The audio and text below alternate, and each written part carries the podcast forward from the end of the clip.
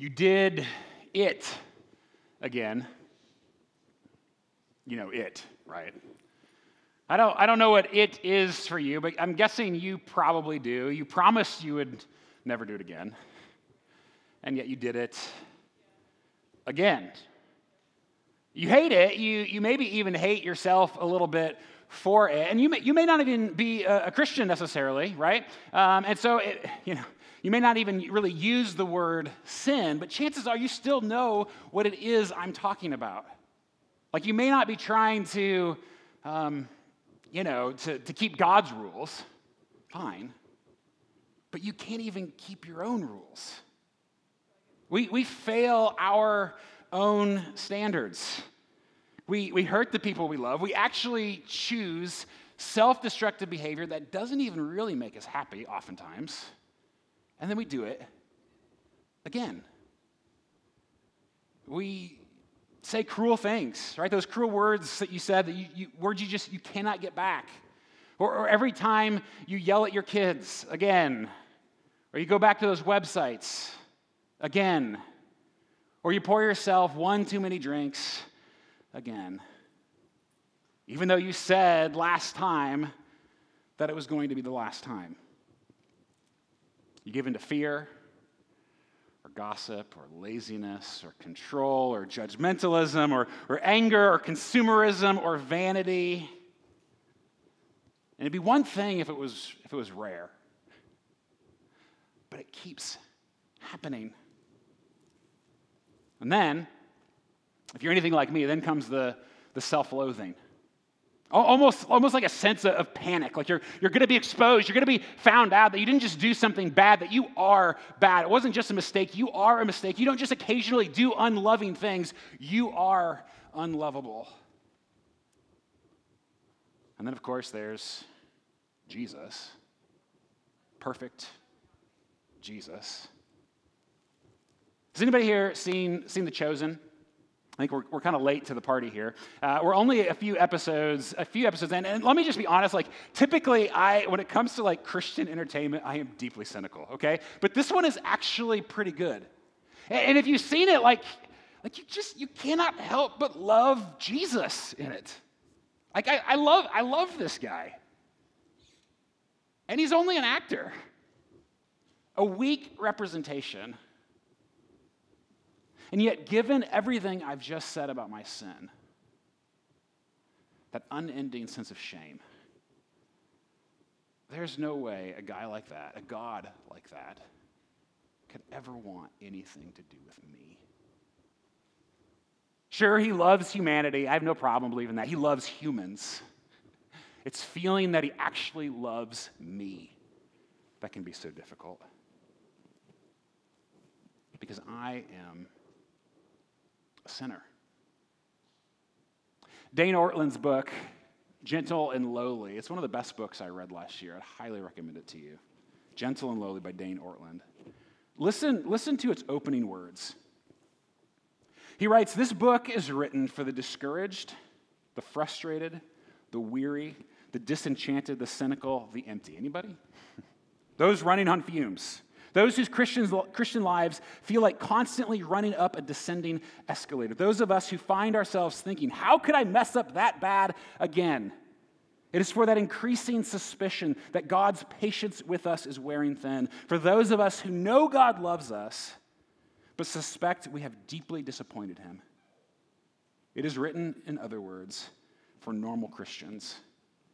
In short, it is written for sinners and sufferers. How does Jesus feel about them? And if there's anything that shouts off the pages of this story today, it's the answer to that question. When Jesus sees you, not the collective you, but you individual, when he looks at you and he sees all the messes that you made already, and he sees all the messes that you're about to make in the future, what is his heart towards you? Is it disappointment? Anger? Disgust? No. It's love. King Jesus loves sinners. Jesus loves sinners. You cannot miss that from this story. He, he can't get enough of them.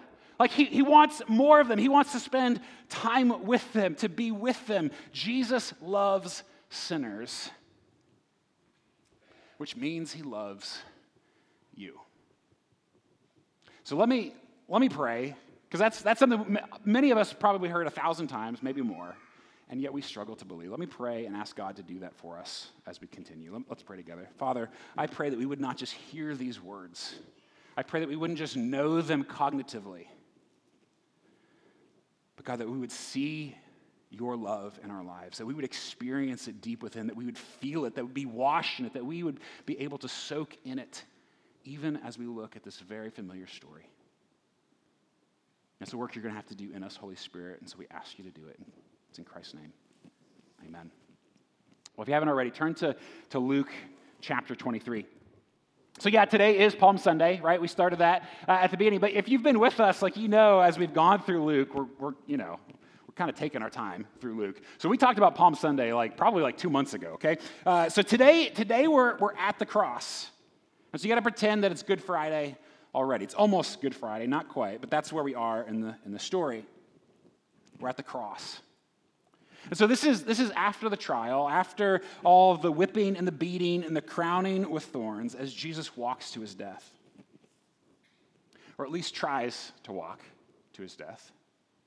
I mean, historical records from that time period, I mean, crucifixion was not all that uncommon. And so there's, there's lots of things written about other crucifixions. And, and there, there are historical accounts where the, the sort of the pre crucifixion scourging, beatings, can be so bad it would leave internal organs exposed. Like it was not uncommon for the, the victims to have their skin hanging off their bodies like ribbons. And so it's not difficult to believe that at this point, Jesus, the one who holds the universe in his hands, didn't have the strength left to carry his own cross the entire way.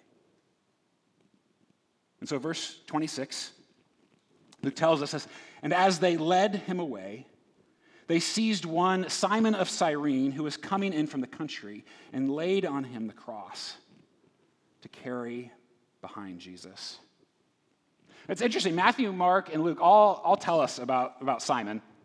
This, this man from Africa, uh, that's where Cyrene is from, uh, and he's compelled to, to carry Jesus' cross. And scholars uh, often believe, some of them believe that, that the reason his name is included here, it's like, it's like the gospel writer's way of saying, like, hey, if you don't believe what's happening, uh, about this like climax of the story, like go talk to Simon. Like he was there. He will tell you it happened just like this. So Simon carries his cross. Verse 27. And there, there followed him, Jesus, a great multitude of the people and of women who were mourning and lamenting for him. But turning to them, Jesus said, Daughters of Jerusalem, do not weep for me, but weep for yourselves and for your children. I don't think I ever really paid attention to this in the story before. It's so interesting. Like, again, you got a picture like Jesus there. He's, he's naked and bloodied. He's too weak to be able to even carry his own cross. People are already mourning his death. But what does he say? Don't weep for me. Weep for yourselves. For your sin will destroy you. Because he goes on and he describes the judgment that is, that is coming upon them. What, what Jesus is saying here, don't miss this. Jesus is saying that there is something way worse than crucifixion, way worse than being crucified. For it is far worse to remain in your sin and to reject his love, even than being crucified. Don't cry for me. Just turn from your sins already. Such selfless tenderness, even here at the end. Because King Jesus loves sinners. And there are three ways that we see this worked out in the story this morning. Three, three things in particular I want, I want us to see about Jesus' love. First, right here in this part, we see that Jesus loves sinners enough to hate our sin. Jesus loves you enough to hate your sin. He's not, he's not heartbroken for himself. Like for me, I'd like this would be the ultimate pity moment, right? Yeah, feel sorry for me. Look what I'm doing, people, for you, right? But he, he doesn't do that at all. He's heartbroken for us, for our sins. And, and yet we, we tend to think, right? I, I tend to think that if Jesus really loved me, then he would just sort of affirm everything about me, right? He'd just kind of pat me on the back. He'd look the other way.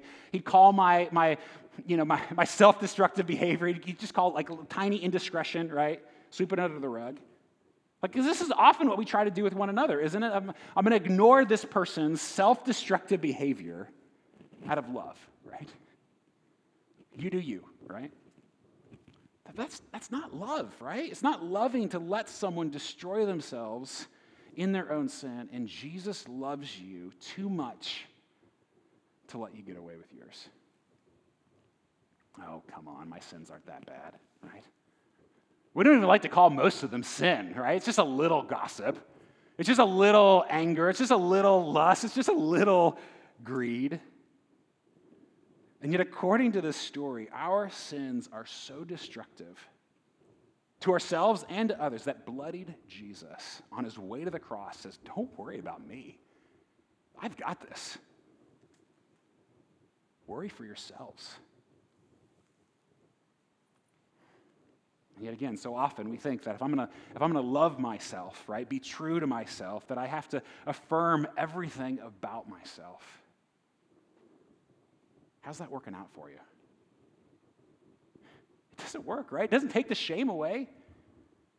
If you're gonna love yourself, you have to hate your sin, confess your sin, refuse to be complacent in your sin, and turn to the one who loves you enough to hate your sin. That's the first thing. Of course, if we if we stop there, we probably feel pretty defeated, right? Because we feel the weight. I feel the weight of my own sin. So go back, go back to the story and see what happens next. Verse 32. Two others who were criminals were led away to be put to death with him. And when they came to the place that is called the skull, or Golgotha, there they crucified him, and the criminals, one on his right and one on his left. So now you've got to like picture the scene again. I know this is so familiar for many of us, but just like enter, like be there in that moment with them. There is Jesus, naked and exposed, bloodied, his body already ripped to shreds. As the spikes, right, enter into his wrists and into his, his ankles, right? His body is now suspended by the, like the weight of his body suspended by his own wounds. Think about that as he slowly suffocates. That's how one would typically die on a cross. I mean, it's, it's hard enough, like, hearing about it. Like, imagine if you were there watching this happen to someone. You'd throw up. Like you'd pass out. Like you couldn't, you couldn't take it. Like it's it's too much. The agony visible. Now, now imagine if that was actually you, if you were the one enduring it. I don't, I don't have a category for this level of pain. And yet, meanwhile, there he, there he is, and the soldiers beneath him are gambling for his clothes. It's like it's just, it's just a game for them. Like they've done it so many times, they're, they're, not, they're, not, they're not shocked by it anymore. Mocking and laughing. And the rulers, right, they're, they're standing there. They kind of get into it as well, and they, they cry out, verse 35, He saved others. Let him save himself if he is the Christ of God, the Messiah, the chosen one. Prove it, you fraud. Apparently, this is fun for just about everybody. And yet, the physical pain, the emotional pain, the degradation of this moment, the, sh- the shame, and the irony like, he really could have saved himself, right?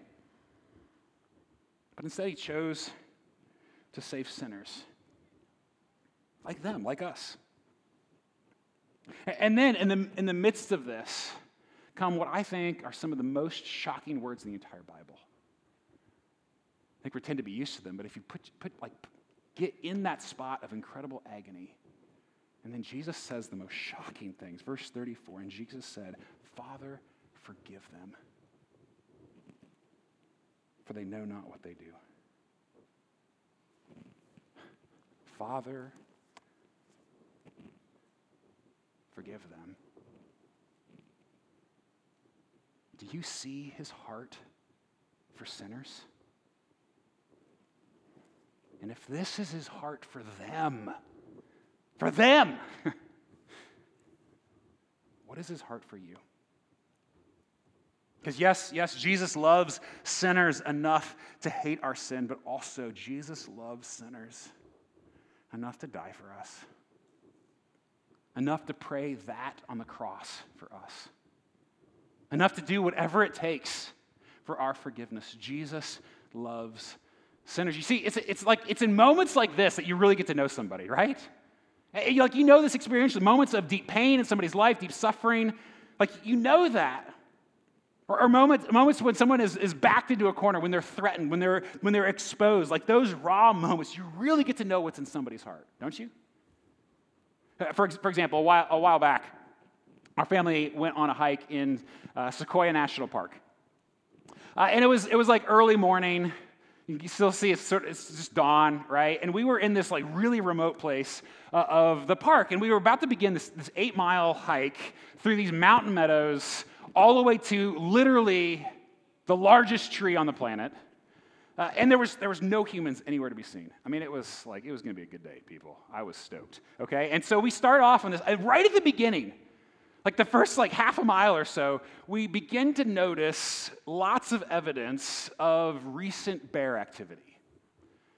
I mean, lots of evidence, okay? everywhere we looked was evidence. And so, you know, we've been in, in, bear country plenty of times. We've hiked in those places, and so we began, you know, calling out because you don't you don't want to surprise the bear. That's a big so that's that's for free. Like if you're ever hiking in bear country, don't surprise the bear. So you like you talk to it. Like even you can't see it, you just start. So we uh, common phrase when we're hiking is coming through bear, coming through. Hey bear, coming through.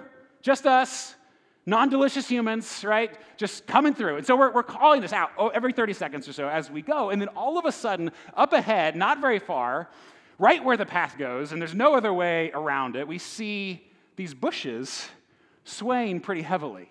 We can hear the rustling. Oh, it's probably just a squirrel. I lied to my family. Um, we all knew better, but it was kind of what else are you going to say in that moment? And so they kind of stepped back, and I crept up, but it was, it was dark, and it was dark in the bush. I couldn't see, so I had to get closer and closer and closer. And then it looked at me. This guy. Now, I, I, didn't take it at the moment, right? Not in that moment of panic. This was, I took this picture later when it was, it was safer. But it was, I'm not kidding, it was maybe 12 feet from me.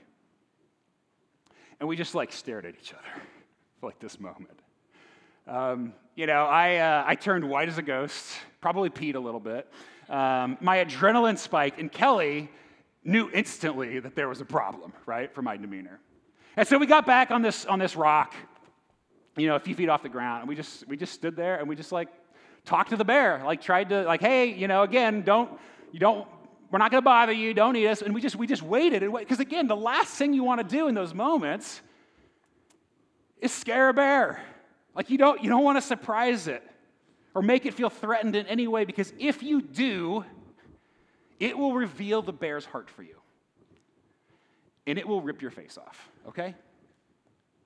And this is the moment in Jesus' life when he is most exposed, most threatened, most vulnerable in most agony, most backed into a corner. And we should be able to see his heart like never before. And what do we see? Love.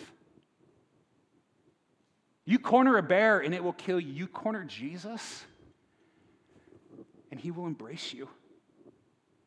And Jesus dies for them and asks his Father to forgive them. What is his heart for you? If not love. And so, yeah, he, he hates our sin. And yes, he, he dies for sinners.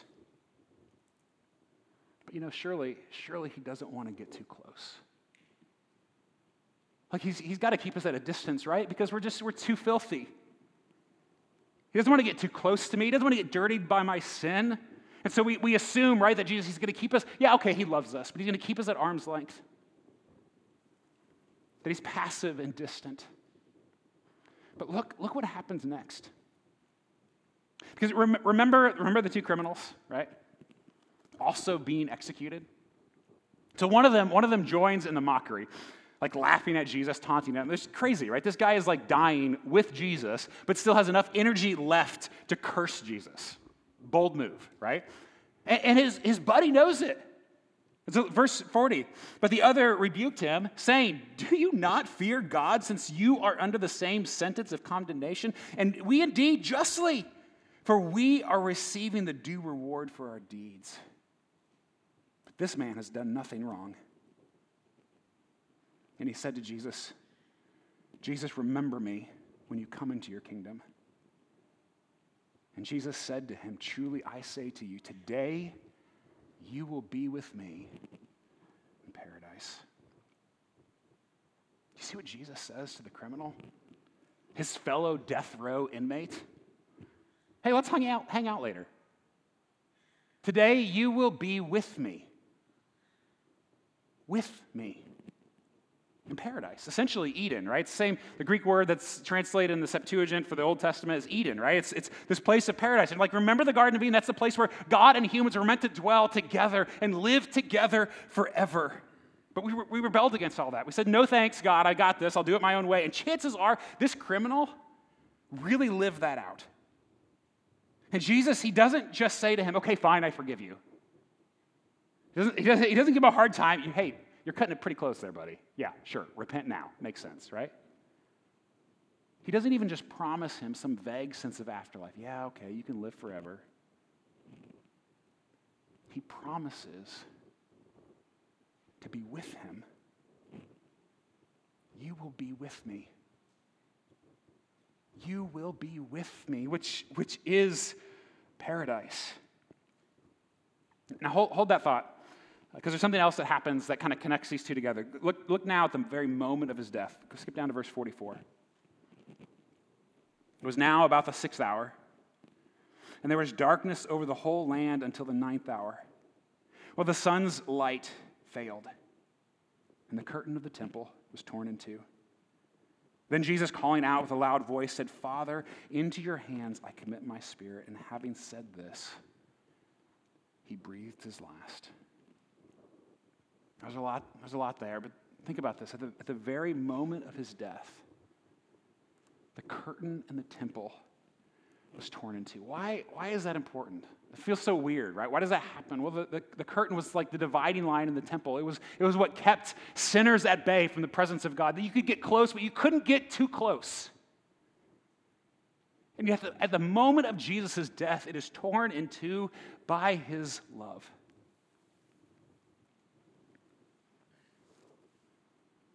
That our sin, even though it is so ugly, because of Jesus' love, it cannot keep us out. For the temple curtain was torn in two. And so here's, here's the last thing.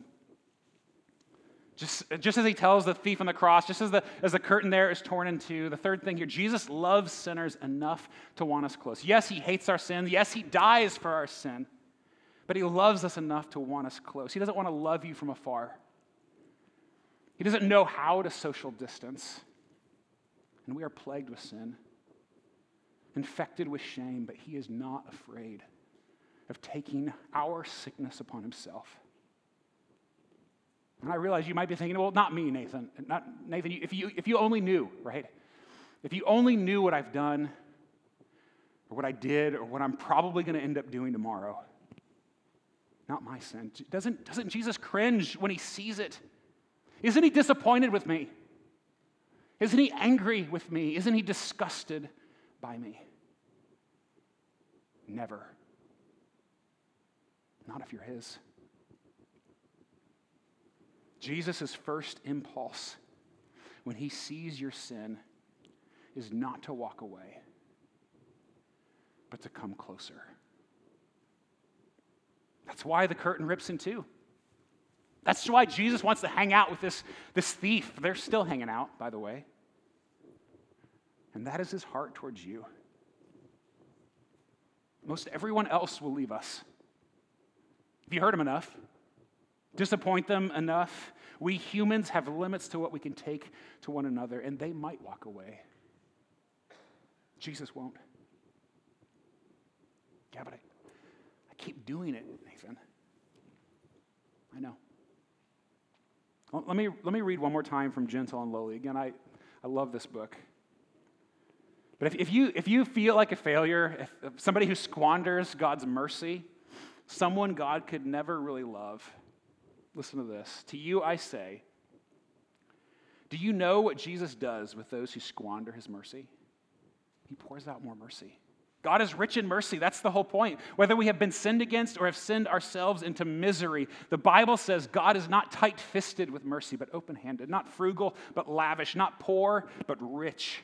That God is rich in mercy means that your regions of deepest shame and regret are not hotels through which divine mercy passes, but homes in which divine mercy abides. It means the things about you that make you cringe most make him hug hardest. It means his mercy is not calculated and cautious like ours. It is unrestrained, flood like, sweeping, magnanimous. It means our haunting shame is not a problem for him, but the very thing he loves most to work with. It means our sins do not cause his love to take a hit. Our sins cause his love to surge forward all the more. Because King Jesus loves sinners. He loves sinners. Just can't get enough of them. He can't, he can't spend enough time with them. And King Jesus loves you. He loves you enough to hate your sin. He loves you enough to hang on a cross and offer forgiveness to you. And He loves you enough to want you, to truly want you, to be with you, and to be with you forever. Jesus wants you. And there's no greater truth in the universe than that. There's nothing, there's nothing that will change us more, begin to change us than every day embracing that fact when, when, we, when we feel His love despite your shame. The old sins begin to lose their power. And so, church, what is there left for us to do? Just go to Him. Go to Him. He wants to be with you. He wants to wrap you in the warmth of His love, even for you. So, why don't we take even just a minute, quietly together, to just sit in His love? If that's completely weird for you, if you don't know what to do in that moment, maybe just say over and over to yourself, Jesus loves me. Say it 50 times if you have to. Jesus loves me. Let's take this moment of silence, and then we'll pray collectively in a moment. Let's, let's pray quietly.